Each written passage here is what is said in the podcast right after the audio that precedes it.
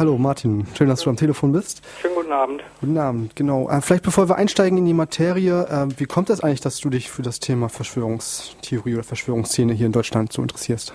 Ähm, das hat was da mit meiner Sozialisierung zu tun. Also ich komme ja aus so einem linksalternativen Umfeld, in dem ganz viele selbsternannte fortschrittliche Menschen und Neo-Hippies aktiv waren hm. und da war halt so ein verschwörungsideologisches Denken weit verbreitet, das halt in Form des Gerüchtes behauptet wurde, irgendeine Elite beherrscht die Welt oder dass Bücher herumgereicht wurden, in denen halt verschwörungsideologische Thesen verbreitet wurden.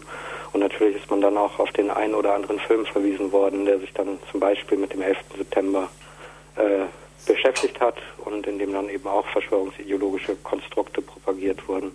Das fand ich ganz spannend, sich damit auseinanderzusetzen, weil es da ja dann ideologische Überschneidungen gibt. Also die, Fort die Menschen, die meinen, dass sie ganz fortschrittlich sind, erzählen einem dann, dass da eine geheime Weltverschwörung existiert, mhm. die, ähm, äh, die man dann gemeinsam bekämpfen müsste. Ja, okay. Und diese Erfahrungen, die du wohl dein Umfeld auch gemacht hast, haben dich dann dazu bewogen, den Blog online zu stellen, reflexion-blog.com. Genau.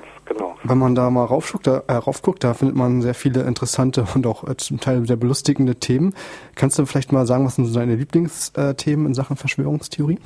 Ähm, das ist schwierig. Also ich, was ich ganz spannend finde, sind so Geschichten, wenn irgendein Popstar stirbt. Also als Michael Jackson dann dahin geschieden ist, gab es verschiedene Verschwörungstheorien, die dann die Behauptung aufgestellt haben, ähm, dass ja der Mossad oder irgendein anderer Geheimdienst in Wirklichkeit dafür verantwortlich sei, weil Michael Jackson kurz davor gewesen wäre, äh, die Wahrheit aufzudecken. Sowas finde ich sehr amüsant mhm. und was mich persönlich auch noch total interessiert, sind diese Verschwörungsmythen, die rund um den 11. September existent sind, weil mit diesen Verschwörungsmythen eine Aktualisierung betrieben wird. Also dieser uralte Mythos von äh, Jüdinnen und Juden, die die Welt beherrschen würden, den gibt es in einer aktuelleren Form dann eben auch rund um den 11. September.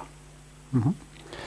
Vielleicht nochmal zu diesen äh, antisemitischen Überschneidungen später. Vorher wollte ich nochmal von dir wissen, Esoterik, Verschwörungsmythologie, da gibt es ja schon Gemeinsamkeiten. Ähm, magst du die kurz erzählen, wo die Gemeinsamkeiten sind oder auch wo die Unterschiede? Ähm, also es gibt auf der einen Seite erstmal personelle Überschneidungen. Also es gibt Esoteriker, das heißt Menschen, die an in irgendeiner Form an übersinnliche Welten glauben, die dann eben auch ganz stark in verschwörungsideologischen Zusammenhängen aktiv sind. Und dann gibt es natürlich auch ideelle, ideologische Überschneidungen. Ähm, das heißt zum Beispiel verschiedene Verschwörungsideologen, die dann an esoterische Diskurse andocken.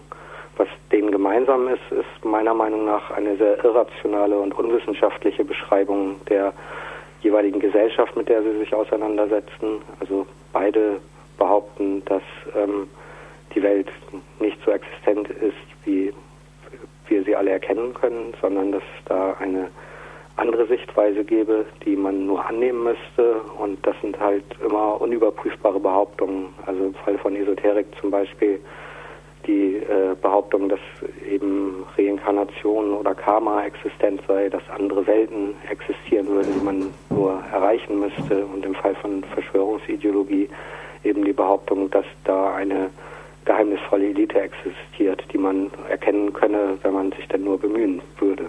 Mhm. Und doch immer dieses, wenn man sagen, das Gute gegen das Böse, so ein ganz manichäisches Weltbild, ja. vielleicht in beiden. Das ist ja. sicherlich beiden mhm. gemeint. Mhm. Okay. Ähm, ja, was ich ja bei der Recherche zu diesem Interview noch herausgefunden habe, ähm, es sind ja bald Esoteriktage in Berlin und zwar im AVZ Logenhaus, das ist in Emser Straße. Weißt du, was dort passieren wird? Äh, oder wirst du auch hingehen und äh, was erwartet den kritischen Beobachter dort? Und macht es vielleicht sogar Spaß? Also, ob ich da hingehen werde, kann ich noch nicht sagen. Ich würde, wenn, da hingehen, um das äh, zu begutachten, was es da zu sehen wird. Aber wenn man sich im Internet das Programm anschaut, wird schon relativ deutlich, in welche Richtung das geht. Also das ist vor allen Dingen eine äh, esoterische Industrie, die dort ihre Produkte anbietet, also verschiedene Edelsteine, äh, aber eben auch äh, bestimmte Dienstleistungen. Also eine Dame bietet dort Kontakte ins Jenseits an, andere wollen über UFOs und Kornkreise aufklären und wiederum eine andere Person äh, bietet so eine Art Handlesen und verlangt dafür dann den Spottpreis von 20 Euro. Und ich finde, da sieht man auch, dass da Menschen, äh, die vielleicht an derartige irrationale Ideen glauben, dass Geld einfach aus der Tasche gezogen wird. Wie man da noch begutachten kann, sind verschiedene Szene-Gurus, also esoterische Gurus, die ihr jeweiliges irrationales Warnsystem anbieten. Das sind Sachen, die auf der einen Seite bestimmt ganz amüsant sein können, wenn man die als Außenstehender begutachtet.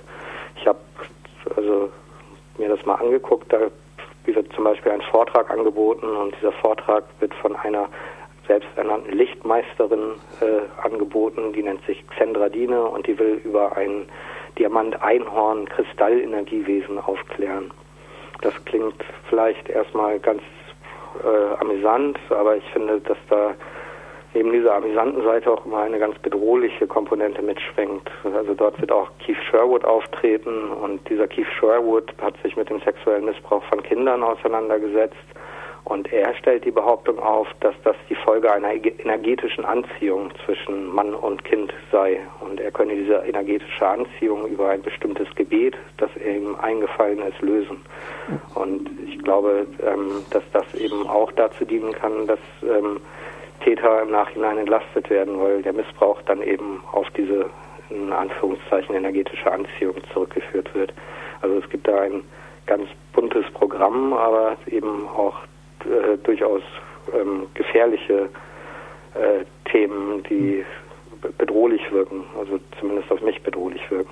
Ja, das klingt nach einer bunten Mischung aus Dummheit, äh, Bedrohung wirklich auch und Belustigung.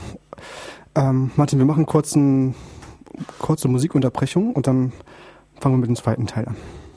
Ja, hallo Martin, wir fangen, machen weiter am besten. Wir haben jetzt so ein bisschen die äh, kurz die auf einer phänomenischen Ebene beschrieben, was ist so Verschwörungstheorie und Esoterik. Jetzt vielleicht äh, ein bisschen in die Tiefe gehend. Ähm, würdest du sagen, ähm, oder man kann es ja auch feststellen, eigentlich, wenn man so beobachtet, so wahnhafte Welterklärungen, finden die in der deutschen Gesellschaft eigentlich auf Zustimmung? Und wenn ja, was sind so prägnante Beispiele dafür? Also ich finde, dass sie eine ganz erschreckende Zustimmung finden. Und das prägnanteste Beispiel, ich habe das ja auch schon kurz erwähnt, ist sicherlich die Umdeutung des 11. September 2001.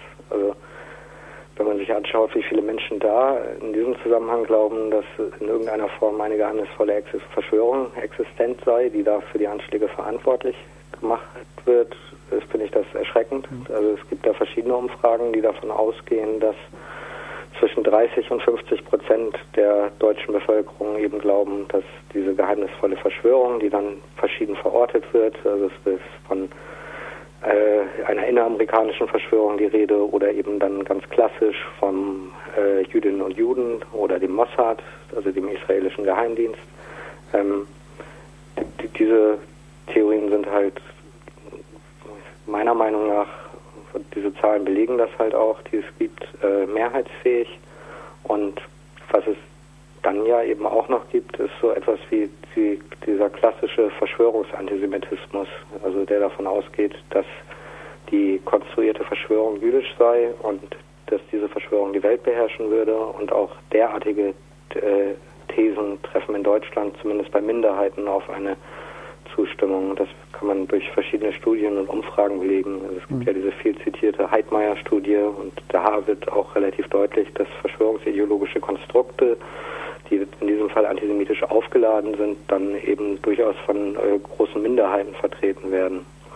Also könnte man fast auch sagen, dass so der Antisemitismus, den die Deutschen in der Vergangenheit ja so ganz offen ausgelebt haben, mittlerweile irgendwie in anderen, sich auf anderen Bahnen durchbricht. Ja, eben zum Beispiel in verschwörungsideologischen Konstrukten, der dann nicht mehr, auf, also zwar auf Jüdinnen und Juden abzielt, aber mit Chiffren arbeitet. Also dann ist ganz oft, also auf diesen Internetseiten der Verschwörungsszene, der Truther und Infokrieger, die sich mit dem 11. September und mit anderen Themen befassen, ist dann von den Rothschilds die Rede oder es wird der äh, Pächter des World Trade Centers herangezogen und auf dessen jüdische Herkunft abgezielt. Und damit wird halt ein ganz klassischer Antisemitismus aktualisiert, in eine neue Form gebracht, ähm, um ihn gesellschaftsfähig zu machen. Und ich glaube, dass die Gefahr immer besteht, dass so etwas auch gelingen kann. Mhm. Ähm, die Gefahr sehe ich auch, vor allem hier in Deutschland, wo das ja auch schon mal traurige gesellschaftliche Realität war. Ähm, und auch nochmal in Deutschland zurück. Hier gibt's ja oder gab's ja die Occupy-Bewegung, die ja auch von 1% versus 99% gesprochen hat, was ja auch schon stark an Verschwörungsmythen erinnert.